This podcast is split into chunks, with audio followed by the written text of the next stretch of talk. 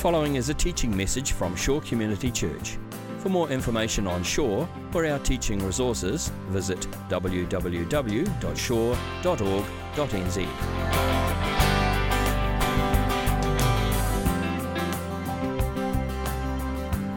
this morning. I mean, this is, we, this is a passage I'm approaching with some fear and trepidation this morning, this passage. This is a passage that I feel like is really tough to teach, but is, if, we can, if we can wrestle with it, it's going to be really, really beautiful and just lift up this great big vision of who Jesus is. But it's going to be, there's some dense stuff that we've got to get through this morning, okay? So I need to know that you're awake. All right, are you, are you awake? Are, we, are, you, are you ready to get to work this morning? This is not the point in the service where you lean back and take, take a little nap. Yes? If you are six months old or under, then you can take a nap during this time. Okay? Bo Bradley. But otherwise, you've got to lean into this, okay? Uh, because you've got to be alert and focused this morning. If you're a note taker, get out your pen, get out the paper. If you've got a device and you take notes on your device, get that out. Whatever you need to do to keep yourself awake. Because if we can just get through the thickness of the text and I can get rid of this fly, then we are, well, there, is some, there is some good stuff here, okay, but it's, we're going to have to dig for it this morning, is what I'm trying to say. All right, so Matthew chapter 5. We're in the Sermon on the Mount, verses 17 to 20 this morning. Ashton Warner is going to come and read this passage for us. Where's Ashton? Thanks, Ashton. Matthew chapter 5, verses 17 to 20. Don't misunderstand why I have come. I did not come to abolish the law of Moses or the writings of the prophets. No, I came to accomplish their purpose. I tell you the truth, until heaven and earth disappear, not even the smallest detail of God's law will disappear until its purpose is achieved. So if you ignore the least commandment and teach others to do the same, you will be called the least in the kingdom of heaven. But anyone who obeys God's laws and teaches them will be called great in the kingdom of heaven. But I warn you, unless your righteousness is better than the righteousness of the teachers of the religious law and the Pharisees, you will never enter the kingdom of heaven. Great. Thanks, Ashton. Okay, so I thought we'd um, have a little bit of fun this morning to start out with and talk about some of the really weird commandments in the Old Testament. Just think, I don't know whether you know some of them. I don't know whether you realize this, but there is some weird stuff in your Bible. Weirder than you might think, okay? Uh, I mean, books like Leviticus, Numbers, Deuteronomy, they have some very, very strange commandments in them, okay? Let me just share with you a few of my favorites, some personal favorites here. Uh, in Exodus 22, verse 2 to 3. If a thief is caught breaking in at night and is struck a fatal blow, the defender is not guilty of bloodshed, but if it happens after sunrise, the defender is guilty of bloodshed. So, what that means is if you're going to kill a burglar, make sure you kill him at night. Because if you kill them in the day, you're guilty. So, don't kill burglars in the day. That's what that law means. Okay, here's Deuteronomy 25, verse 11 and 12. If two men are fighting and the wife of one of them comes to rescue her husband from his assailant and she reaches out and seizes him by his private parts, you shall cut off her hand. Show her no pity. So I'm just reading the Bible, people. This is the Word of God. What are you laughing at? So, so wives, you know, you just, if, if your husband's in a bar fight, just be careful. Could, could lose a hand. Okay, let's move on. Um, Lev- Leviticus. oh man, I knew I shouldn't have done this. These, okay, Leviticus 11. This is great. Um, so these are the birds you are to regard as unclean and not eat because they are unclean. The eagle, the vulture, the black vulture, the red kite, any kind of black kite, any kind of raven, the horned owl, the screech owl, the gull, any kind of hawk, the owl, the little owl. I think the point is clear. Don't eat owls. Okay? No owl burgers for lunch. So, you know, there's a lot of other ones, and you've got some in mind as well if you've ever read these books. But this is like, there is some really weird stuff in these books.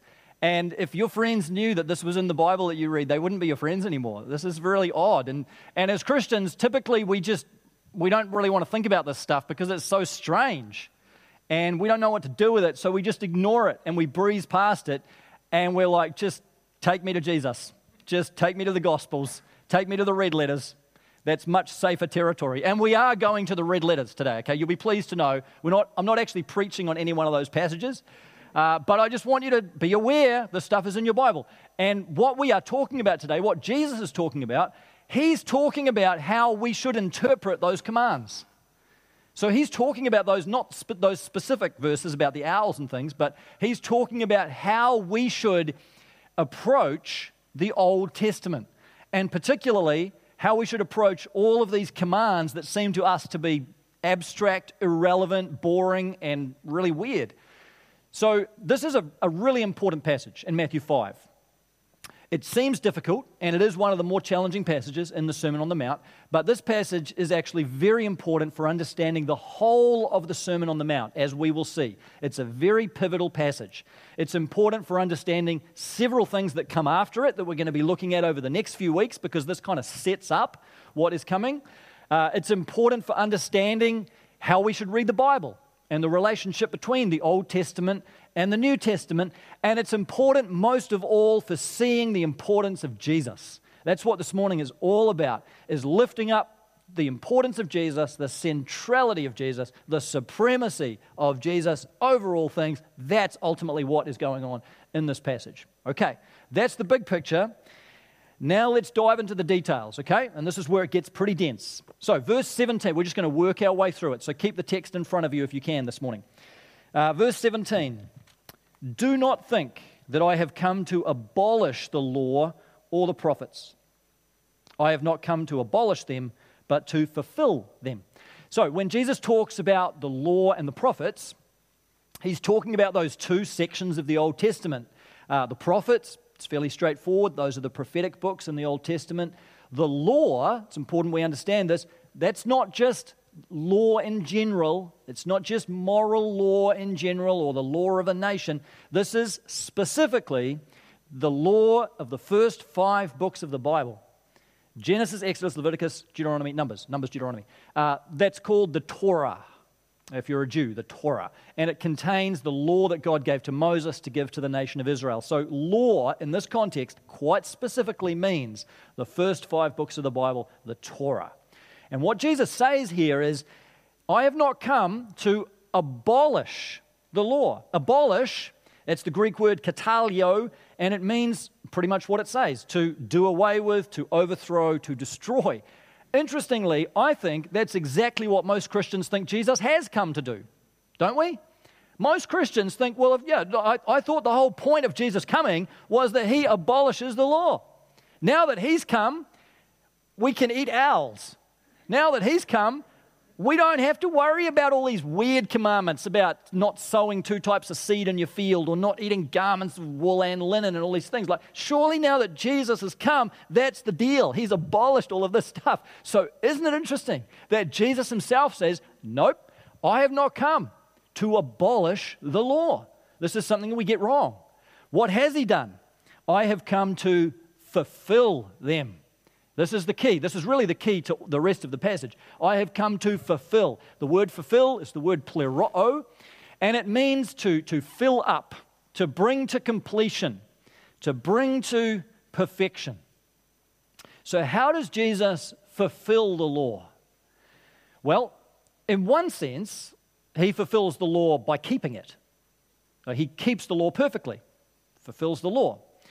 Uh, and that's true, he, he does that. But that, what, what he's saying here is much deeper than that. It's not just about Jesus obeying the law, he fulfills the law in this much, much deeper way. Jesus himself is the fulfillment of the law. Hebrews 10, verse 1 says, The law is just a shadow of the good things that are coming, not the realities themselves. So that's a good image to keep in your mind. Right? You think about when you see a shadow on the ground. You see a shadow, if it's an unusual shaped shadow, what do you want to know? What's making the shadow? What's causing the shadow? If you see the shadow of a person on the ground, what do you want to know? Whose shadow is this? Where's the person? The shadow is not the reality, it's just the shadow. Now, when you read the Old Testament law, in fact, when you read the whole of the Old Testament, you want to think of it like a shadow. Think of the law as a shadow, and the question we should be asking ourselves is what is making this shadow? Where is the shadow coming from? Or who is the shadow coming from? Because what Hebrews tells us is the law is a shadow of the good things, the good things that are coming. And what is the good thing that is coming? Who is the good thing that's coming, Gary? Thank you. Jesus is the good thing that is coming down the track. So you could think of Jesus standing at the center of the Bible and casting a shadow back across the whole of the Old Testament. That's how we should read our Old Testament as Christians. Is that we see the whole of the Old Testament like a shadow. Jesus is there. He's casting his shadow. Can't quite see him. It's murky. It's shadowy. His name is not explicitly mentioned, but he's there. He's on every page. He's in every story. He's in every single law. The whole of the Old Testament is like one big shadow, and it's pointing towards the reality of Jesus. Switch metaphors, the whole of the Old Testament is one big signpost pointing towards Jesus. Yes, it had a purpose in itself for Israel. Yes, the law was good for Israel, but ultimately its purpose was much greater than just it. It pointed towards Jesus. So Jesus fulfills the law not just by keeping the commandments, he fills it within himself. Jesus is the embodiment of the law. He is the fruition of the law. He is the culmination of the law. He is the consummation of the law. It always, always pointed towards Jesus. He sums it up within himself, he wraps it up within himself. He's the one the law was always all about. The law always pointed us towards Jesus.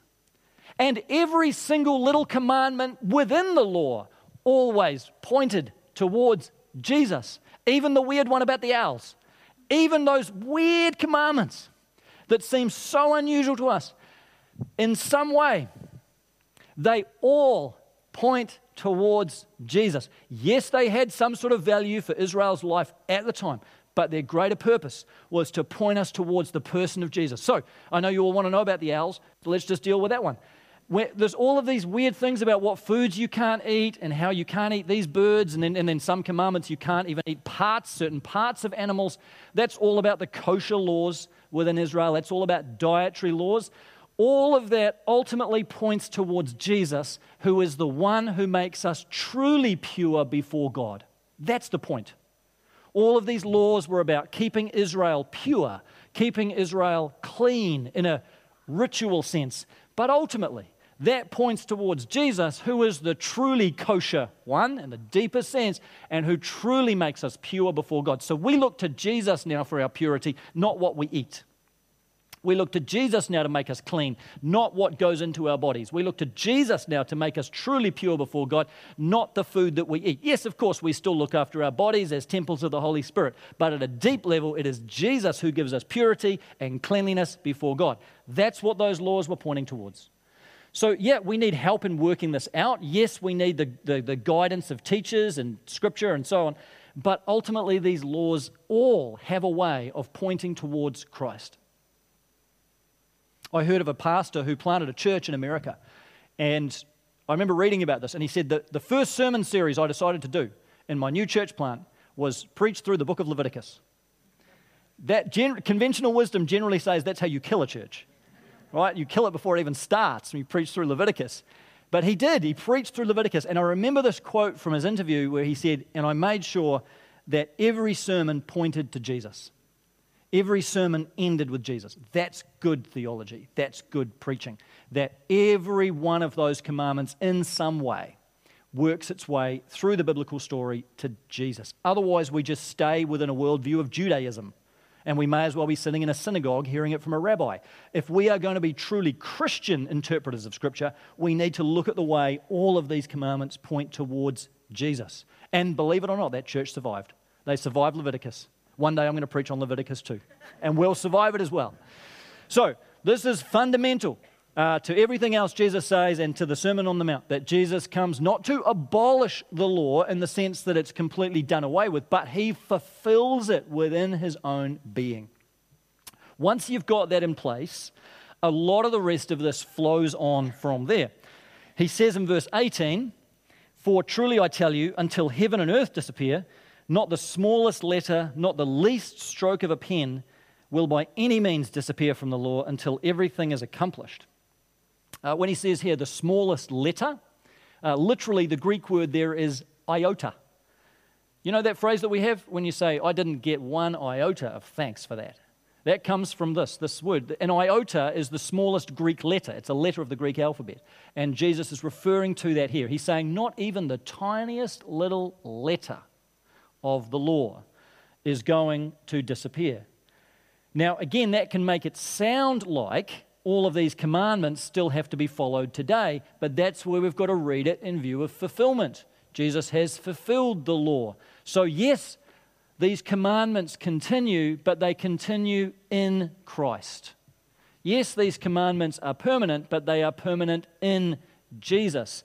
Yes, the law continues to live, but it lives because Jesus lives. These commandments are not ones that we need to now go to and apply every single one of them directly to our lives. The law lives on because Jesus lives on. He is the fulfillment of the law. That's why it's so important that we read our Bibles with Jesus at the very center. He's the lens through which we read all of it. Otherwise, if you take all those commands that we looked at at the beginning literally and we just go and apply those, plonk them down in our lives today, we're going to run off in some very interesting directions. We need to read it all in view of Jesus.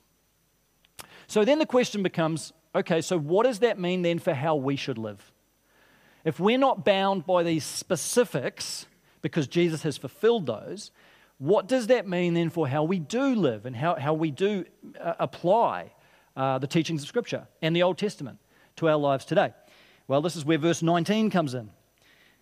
Therefore, anyone who sets aside one of the least of these commands and teaches others accordingly will be called least in the kingdom of heaven, but whoever practices and teaches these commands will be called great in the kingdom of heaven. The, the real key here is what Jesus means by these commands. What are these commands? And I think what he's saying here is he's not talking, he's not talking at this stage about the law of the Old Testament. He's talking about these commands I am giving you. These commands now that come from me, these commands that are the Sermon on the Mount and all of the following teachings that Jesus gives. These are the commands that Jesus wants us to keep. These are the commands that determine uh, who is great and least in the kingdom of heaven. These are the commands that are important for us. So, what Jesus is saying here is that he is sitting in between the Old Testament and the New Testament. It's like Jesus fulfills the law and then he reinterprets the law for us and shows us now how we should live in the kingdom of heaven. Let me just try to paint this picture for you by just stepping back for a minute from the Sermon on the Mount. We haven't talked about this yet in the Sermon on the Mount series, but this is a good time to do it. Just take a step back from thinking about the whole Sermon on the Mount. What is it all about? You have Jesus. Jesus goes up a mountain, and then he starts teaching this thing, which has become called the Sermon on the Mount, and he is giving these laws, he's giving these teachings from on top of a mountain. Whereabouts in the Bible have you heard about someone who went up a mountain and then came down and started giving the law? Moses, hey, yeah, some of you have read the Old Testament a little bit, right? Moses, yeah, interesting, isn't it? Moses was the one who goes up Mount Sinai and then receives the law, comes down with the Ten Commandments. And so now we have Jesus going up a mountain. See, no detail in the Bible is insignificant. Goes up a mountain, and now Jesus is dispensing this new law. Jesus comes as the new Moses. That's what's going on. That's a dominant theme in the book of Matthew. Jesus comes as the new Moses to give the, the new law from the new Mount Sinai for the new people of God. He's Moses 2.0. He's the new Moses. And, and, when you read it that way, then you see what's going on. Jesus has fulfilled all of this. Now he's giving us this new law. And it is new but it's not discontinuous with the past. There is this, this continuity. That's why Jesus goes on to say, You've heard it said, but I tell you. this is going to be the next six sermons. They all start this way. You've heard it said, that's the Old Testament law, but now I tell you. See what he's doing? He's pivoting from the Old Testament, you have heard it said, and now I tell you this. And so it's like Jesus is a filter through which all of the Old Testament laws now pass. And then he reinterprets and he shows us what they look like in the new, in the kingdom, in the new covenant. So every law in the Old Testament we bring through that filter of Jesus. Sometimes what happens when you have an Old Testament law and it comes through the filter of Jesus is that it stays exactly the same. So the command in the Old Testament, honor your father and mother. It's one of the Ten Commandments. What happens when you get to the New Testament? Stays the same.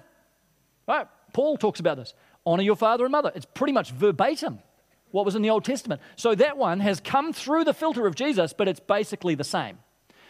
Other commandments, they get deepened or they get broadened out. So the next two passages we're going to look at the commandment, do not murder, and the commandment, do not commit adultery. What happens to those two? They get deepened out. Now, murder includes even hatred. Now, adultery includes even lust.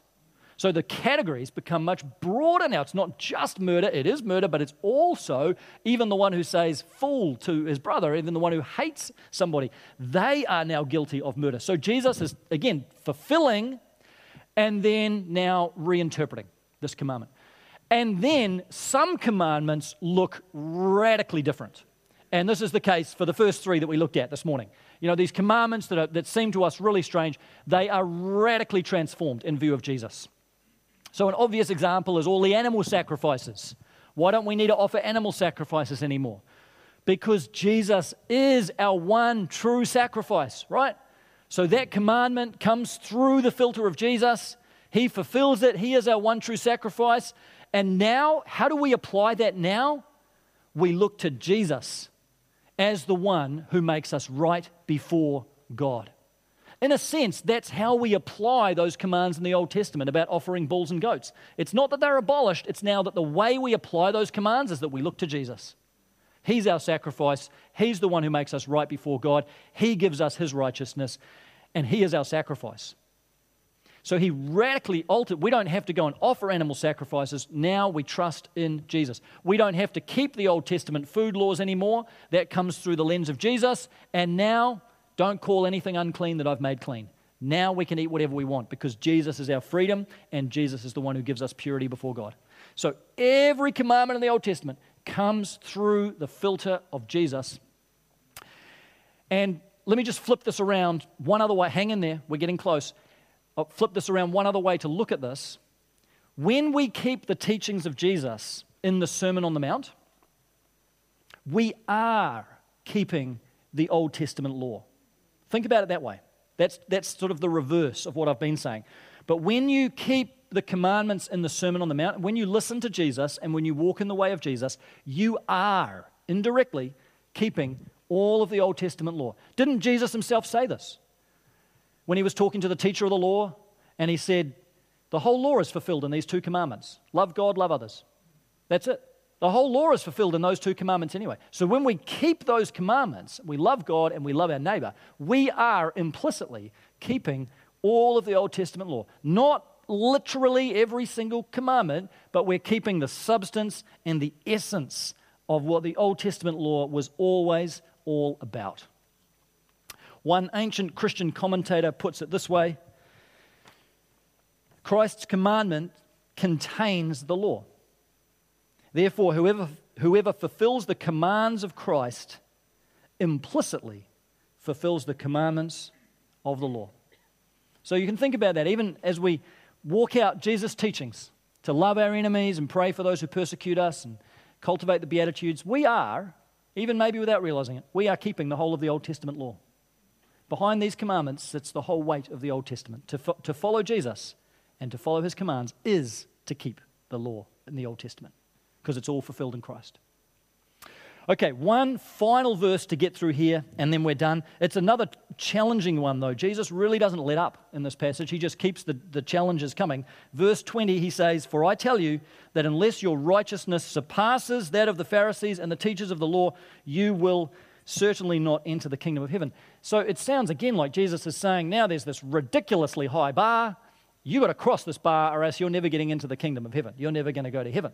And the bar is so high that you've got to be better than the Pharisees. The Pharisees, they were the experts in law keeping, they were the experts in being righteous. And Jesus is saying, You're not even going to get a look in unless you're better than them. Well, the key here is to understand that what Jesus means is not that our righteousness, our righteousness needs to be greater in degree, our righteousness needs to be greater in kind. It sounds confusing. Let me read a quote by John Stott. He says it much better than I can. He says, Christian righteousness far surpasses Pharisaic righteousness in kind rather than in degree. It is not so much, shall we say, that Christians succeed in keeping some 240 commandments when the best Pharisees may have only scored 230. No. Christian righteousness is greater than Pharisaic righteousness because it is deeper, being a righteousness of the heart. Does that make a bit more sense? He's saying it's not that the Pharisees are here and you've got to be here. He is saying there are two totally different kinds of righteousness here. Two totally different types. There is the righteousness of the Pharisees, which is all about externals, all about just keeping the rules, all about just the outward behaviors. You need to have a greater righteousness, and it's greater because it is so radically different. It is a righteousness of the heart. It is a righteousness that comes from within, and not just from within us, it's a righteousness that comes from God. It's a righteousness that begins where we began in the Sermon on the Mount with coming to God and saying, God, I'm poor in spirit and I don't have any righteousness of my own. That's one of the things the Sermon on the Mount should do for you is to make you realize there's no way I can do this. This is absolute, all these commandments that Jesus is giving me, there is no possible way I can ever live up to these. Good, that's a good starting point. Because then what you realize, you need a greater righteousness greater righteousness than anything you could ever achieve. And so we come honestly before Jesus and we say, Jesus, I need your righteousness. Thank you, Jesus, that you have done for me what I could never do for myself, that you have kept these commandments for me. You have lived a righteous life for me. You have obeyed for me. You've been faithful for me. You have been obedient for me. And now, Jesus, thank you. You've given me your righteousness. What a gift. You've given me your faithfulness. You have given me your obedience. You've given me your standing before the Father. This is a righteousness that we don't go out and achieve by ourselves. It's a righteousness that you receive from Jesus Christ. It has to be received, it can't be achieved. But that's the good news of the gospel, right? That Jesus gives us this righteousness and then he renews our hearts, and then out of that, he starts to cultivate in our hearts a hunger and a thirst after righteousness a hunger and a thirst to obey and to start taking some steps. But we don't do that like the Pharisees. We don't do that just to kind of go through the motions. We don't do that just to be good Christians. We do it because God's changed our hearts. We do it because Jesus has taken the unbelievable weight of our sin before God and absorbed the wrath of the Father and now made us right before God. And out of just sheer gratitude and love, we say, Jesus, now I want to obey you.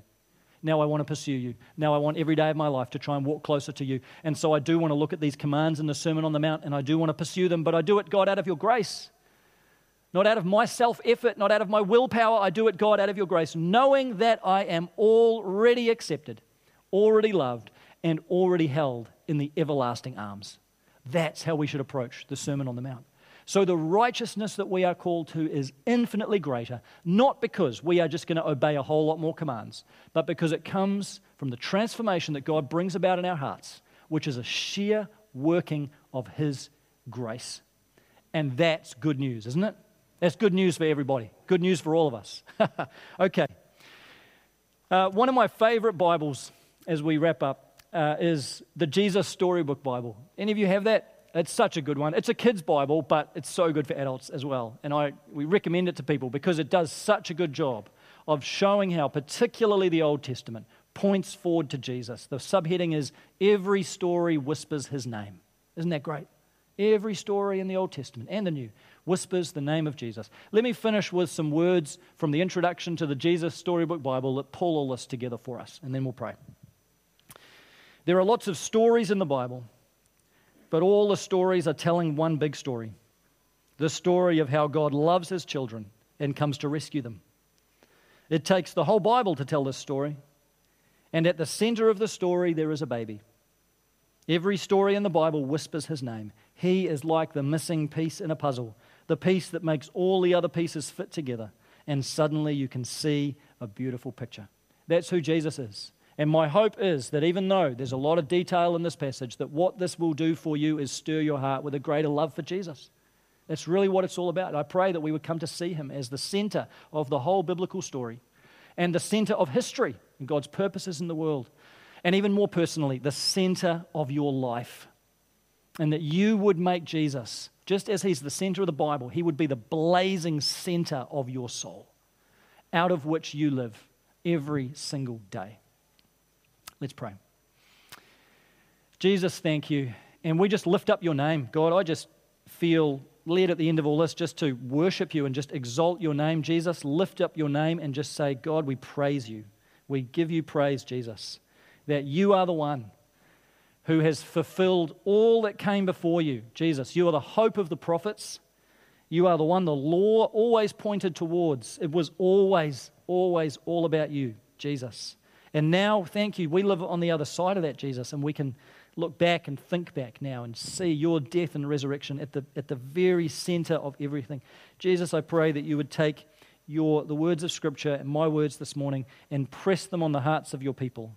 Lord, bring this alive for us in our heart. May this not just be dry, boring theology. May this not just be a Bible study. God, may this be the, the flame of love for you, Jesus, being stirred afresh in our heart.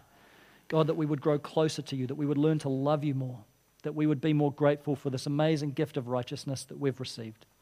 And then, Jesus, that you would lead us forward by your grace. God, we pray that you would come and become more in our life than you are now. God, have more say over who we are than you do now. Have more control, have more power, have more influence over our lives. We just want to be so filled by your Spirit, Jesus, and just so surrendered to you that we just live out of your grace, and you live your life through us every day. So come and have your way in us and in us as a church, we pray in Jesus' name. Amen. This has been a teaching message from Shore Community Church. For more of our teaching resources, or to donate to our teaching resource ministry, or for more information on Shore Community Church, visit www.shore.org.nz. Alternatively, you can email office at shore.org.nz or phone 09 415 0455. Thank you for listening.